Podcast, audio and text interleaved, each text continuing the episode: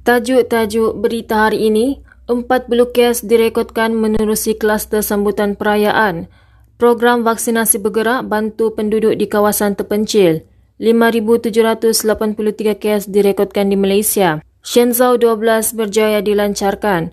Atlet Equestrian Negara bersedia untuk bersaing pada Sukan Asia. Assalamualaikum dan salam sejahtera bersama saya Atika Sudin dalam berita UMSFM. Seramai lebih 40 kes kumulatif dikesan setakat semalam melibatkan kluster Kian Som kecil yang dipercayai berpunca daripada sambutan Pesta Keamatan pada 31 Mei lepas. Menteri Kerajaan Tempatan dan Perumahan Negeri Datuk Masidi Manjun memaklumkan Kluster tersebut dikesan melalui saringan bergejala pada 9 Jun lepas. Katanya seramai 86 individu menjalani ujian saringan dan jumlah kumulatif kes positif adalah 40 kes dan 12 sampel didapati negatif manakala 34 masih menunggu keputusan. Rakyat Sabah berharap program vaksinasi bergerak di Sabah dapat diperluas ke kawasan terpencil khususnya di Pitas bagi memastikan semua penduduk menerima vaksin COVID-19.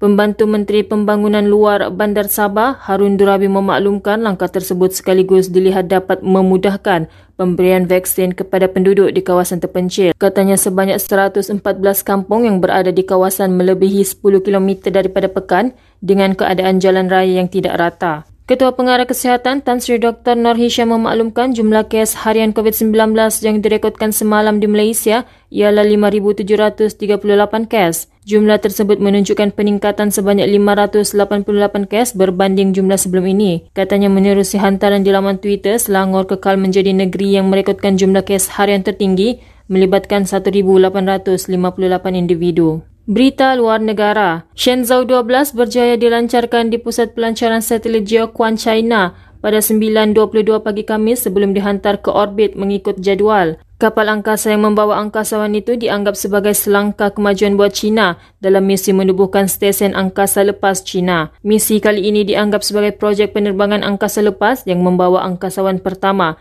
dalam pemindahan stesen angkasa lepas China. Berita sukan. Atlet equestrian negara Shorendran Nagaswaran yakin sudah bersedia untuk bersaing di Sukan Asia di Hangzhou, China. Shorendran yang terlepas peluang bersaing pada edisi 2018 disebabkan kudanya mengalami kecederaan, kini kembali dengan mempersiapkan dua kudanya dalam acara show jumping. Katanya dia kini yakin dapat mencapai sasarannya untuk menaiki podium pada Sukan Asia akan datang. Tajuk-tajuk berita hari ini sekali lagi, 40 kes direkodkan menerusi kluster sambutan perayaan. Program vaksinasi bergerak bantu penduduk di kawasan terpencil. 5,783 kes direkodkan di Malaysia.